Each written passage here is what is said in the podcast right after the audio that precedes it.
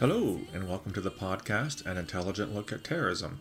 I'm your host, Phil Gurski, President and CEO of Borealis Threat and Risk Consulting in Ottawa, Canada. I want to wish all my listeners and followers a belated happy 2020. This is the first podcast of the new year, and I suppose it's a bit of a cheat. What I'd like to do in this podcast is do a bit of a look forward in terms of what we can expect to see in the area of terrorism in 2020 the reason why it's a bit of a cheat is that we're already at January the 12th, and to be perfectly honest, we've had a lot of terrorism already in the first 12 days of the new year. But nevertheless, I thought it'd be an interesting exercise to speculate a little bit on what is likely, possible, probable to happen in the coming year. I want to state from the outset that I do I'm not an Nostradamus. I don't believe in trying to accurately predict the future. I just want to comment a little bit on the types of trends we're seeing happening in various countries around the world and what is possible to happen in the coming 12 months. I've been doing this job now for almost five years since my retirement from the Canadian intelligence community in 2015. Written five books on terrorism, have written thousands of blogs, articles, issued tens of thousands of tweets as I try to scan the news on a daily basis, looking for stories that relate to terrorism. I have to tell you that uh, most days there is far too much information to try to process, and that's just from open source. I don't have access to intelligence anymore, and yet there are, on any given day, I issue between 20 and 30 tweets that relate to acts of terrorism or efforts to counter terrorism, meaning that on any given day, there's no lack of information to pass on. And in somewhat depressingly, there's no lack of violent terrorist activity to try to reflect upon. Having said all that, what can we expect in 2020? Well, let's cut to the chase. We're going to see more terrorism, more deaths from terrorism in a lot of countries, and this notion that somehow terrorism is on the wane is false. In late December of last year, myself and my colleagues at the University of Ottawa hosted a talk by one of the authors of the Global Terrorism Index, which is an Australian based document with offices uh, elsewhere in Europe that looks at terrorism across the board worldwide in a given year. And they, they pointed out that since 2014, there has been a precipitous drop in the actual deaths from terrorism in a variety of countries. And they try to explain why that is. That's obviously a very positive development. It's better than the opposite. Unfortunately, it does not suggest that terrorism itself is going to go away anytime soon. So I thought I would just look at a couple of areas which I think will be in the headlines a lot when it comes to acts of terrorism, and then conclude with just some general thoughts on where this whole phenomenon is going. So let's start in West Africa. And by West Africa, I'm referring very loosely to the countries which we call the Sahel, so Mali, Niger, Burkina Faso, as well as Nigeria, Chad, and other parts of West Africa. One statistic I came across earlier on this week really, really worried me. And that is in the trio of countries, Niger, Mali, and Burkina Faso, the deaths from terrorists have skyrocketed in the past three years. By one estimate, there were approximately 770 deaths from terrorism in 2016, and three years later, in 2019, i.e., last year, there are over 4,000. In the last year alone, in Burkina Faso, there have been 250 deaths from terrorism. This is an area of the world which has a lot of problems, a lot of economic problems, a lot of social problems. And despite the efforts of the United Nations and France, which is the former colonial power in the region, as well as the Americans and others, it seems that terrorism isn't going away. It's not going to take over these countries, but it's going to prove a menace for the time being. Slightly less or more Western, we have Nigeria, where the Nigerian army has been fighting a terrorist group called Boko Haram for over a decade now. And despite promises by the Nigerian presidents, almost like clockwork every Christmas, that Boko Haram is in its death throes, that group shows no signs of going away either. I read on a weekly basis two or three attacks by Boko Haram. They also excel in kidnapping people, they excel in burning villages to the ground, and they excel in recruiting young girls to act as suicide bombers. A lot of strain on the Nigerian army of late. A lot of reports in Nigerian media of Nigerian soldiers reaching their limit, and also allegations that the Nigerian army itself is taking part in human rights atrocities in their own country. To compound matters, there's an Islamic State affiliate in the area called the Islamic State West African Province, which is also engaged in acts of terrorism on a regular basis. Moving slightly northeast to Libya. What can I say about Libya? Ever since the fall of Gaddafi a couple of years ago, the country has been essentially uh, ungovernable. Right now, we have the General National Accord, which kind of runs Tripoli, supported by the United Nations. And then we have a movement run by a man called General Haftar, supported by other countries I'll get back to in a second. And Libya is nowhere near being being the stable country it was under Gaddafi. You can say what you want about Gaddafi. Was he a little crazy? Was he a dictator? Absolutely. But the country at least had some semblance of normality. That has completely gone right now. Perhaps one of the more worrisome signs about what's happening in Libya, aside from the fact that terrorism, especially Islamic State, is there, is the competition amongst a variety of partners to play a role in that area. Turkey just recently announced around Christmas that it wants to go send troops to, to Libya to support the GNA. Uh, the Emiratis are there, UAE, the Saudis are there, the Russians are there, France is there, United States plays a role. And this is one more instance of outside powers meddling in, in a country where they shouldn't and making things worse. So Libya will remain at the top of a lot of stories in the in the upcoming year with respect to terrorism and violence on a societal level. Moving a little eastward into Egypt, the Egyptian government is struggling in its campaign to fight with an Islamic State affiliate in the Sinai. This is a group that specializes in attacking tourist resorts, it attacks government forces, and it attacks Coptic Christians. Recall that to an Islamist extremist, Christians are apostates, they are kuffar, and they deserve to be killed. Haven't heard a lot recently about Islamic State in the Sinai, but I don't think they have disappeared either. So watch this space. You're going to see more attacks by Islamic State in Egypt in 2020. I'm going to skip over the whole Israel Palestine thing only because, uh, for two reasons. One is I don't specialize in it, and secondly, I just find it too bloody depressing to talk about. But I think we will hear terrorist attacks from various factions in the Palestinian territories and various counterterrorism actions by those in Israel. One thing I will point out is a very worrisome rise in Jewish extremism that, that comes from Israel. A lot of intolerant people, very conservative, ultra Orthodox Jews, some of whom think it's okay to use violence against their Palestinian neighbors. Moving on to Iraq, this is, of course, a country that has been set with violence for decades, a country that has had a difficult time ensuring governance since the American invasion in 2003. And of course, I'm recording this on, on January the 12th. This is days after the assassination of IRGC General Qasem Soleimani and the Iranian retaliation. And we all know that Iran has had tremendous influence in Iraq over the since the end of the Iran-Iraq War, really, and more recently since the American invasion in 2003. The big player, of course, in Iraq is still ISIS, Islamic State, Iraq and Syria, despite the fact that President Donald Trump declared them defeated in April of last year, 2019. ISIS is still a force to be reckoned with. I was reading recently a report by the Kurdish Peshmerga, Kurdish soldiers, leading officials saying that ISIS is growing in strength. And I've seen estimates that there are still tens of thousands, perhaps as high as 30 or 40,000 ISIS fighters in Iraq and Syria, and they're carrying out attacks on a daily basis.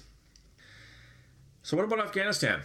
Well, according to the Global Terrorism Index, Afghanistan had the single was the country with the single greatest number of terrorist fatalities in 20 in 2018. That's the, year for which we have the, the most recent comprehensive data. And within that country, it's the Taliban which is responsible for the lion's share of those deaths. Interestingly, the Taliban is also engaged in quote unquote peace talks with the Americans, sometimes without the Afghan government, the elected Afghan government, invited to, to those talks. There's no question the Americans are very desperate to get out of Afghanistan. They've been there since 2001, so we're coming up to 20 years of American involvement.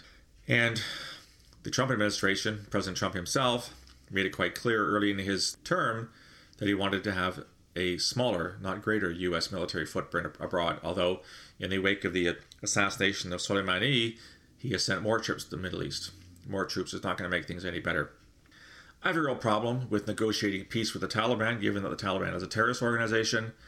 They have somewhat emptily promised that if the Americans do withdraw, that the Taliban will not allow foreign terrorist groups to operate on, on, on Afghan soil. I take that with a grain of salt. It was the Taliban, after all, which proved to be a very amenable host of Al Qaeda in the years leading up to 9 11. Likewise, there is an Islamic State affiliate called Islamic State Khorasan, which is very active in the eastern part of Afghanistan. So I'd be very surprised if, when the numbers are crunched for 2019, that we see that Afghanistan once again leads the world in terms of numbers of terrorist deaths. And I think that number will continue to be very high in this year, in 2020.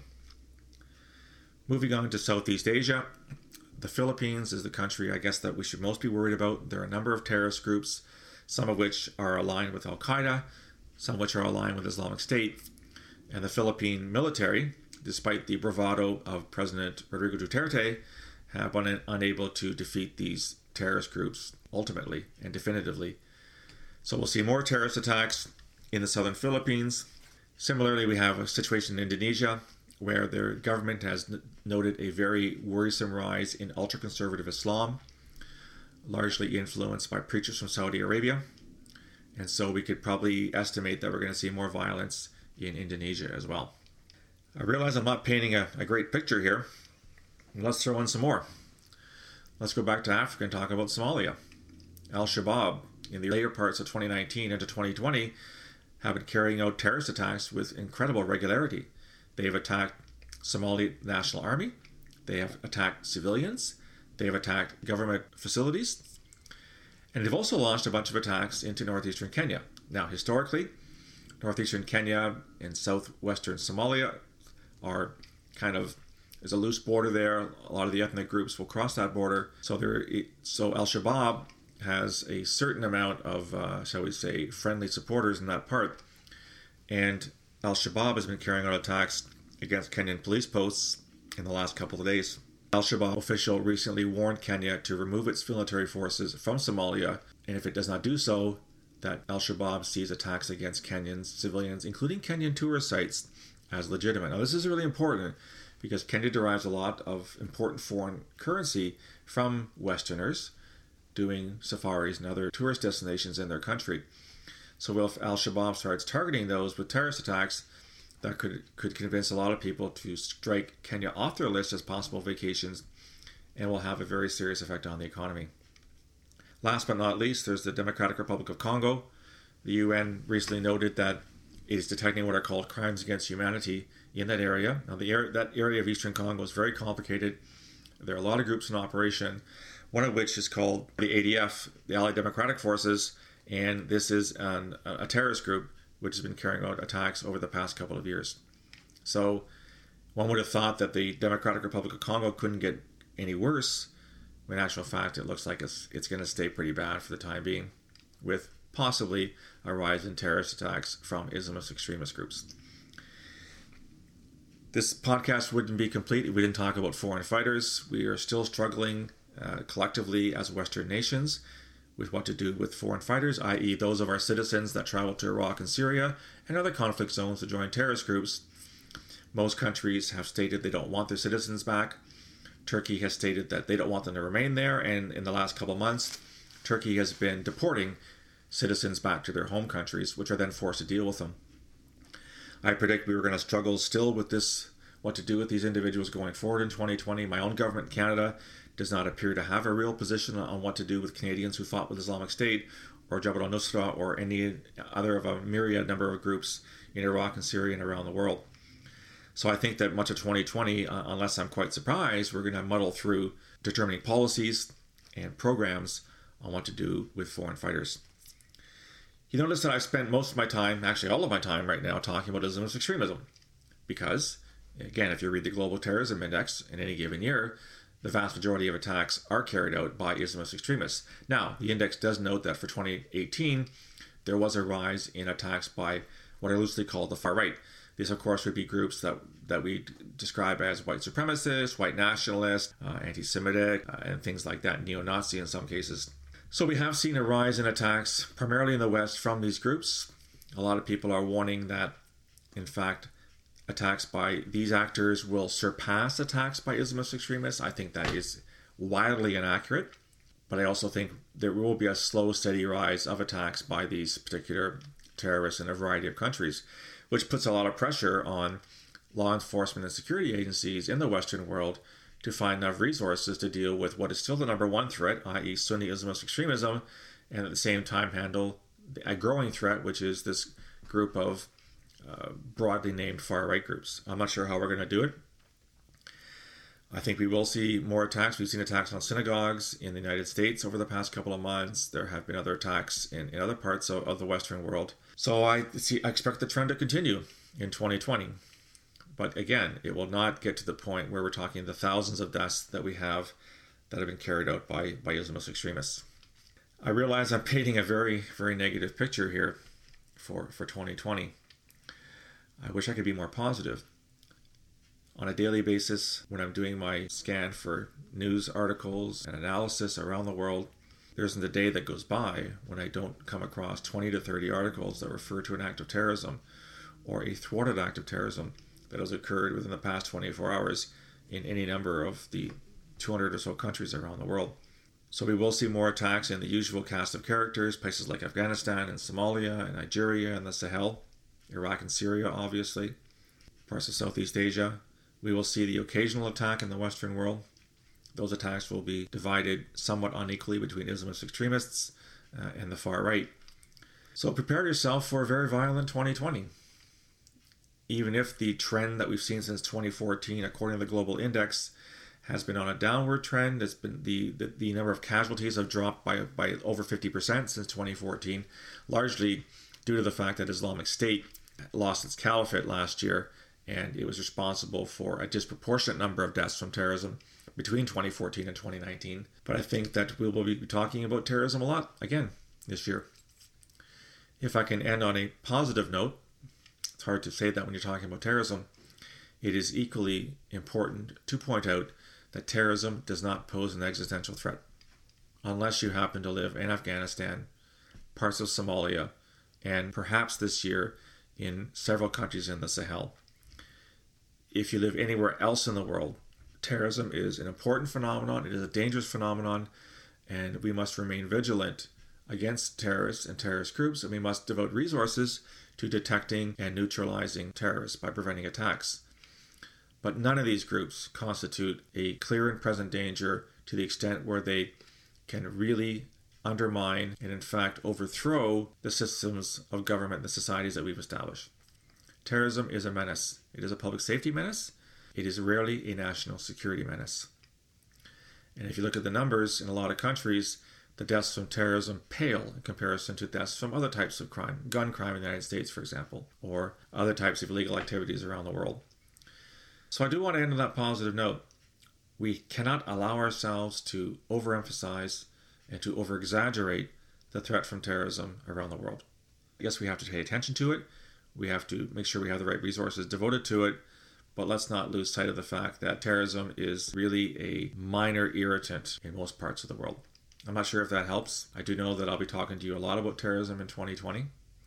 That's it for this podcast. I'd love to hear what you have to think about this. You can reach me on a variety of platforms. You can email me, email me borealisrisk at gmail.com. You can reach me on Twitter at borealissaves or leave messages for me on LinkedIn or on the Facebook page of borealisthreatandrisk.com.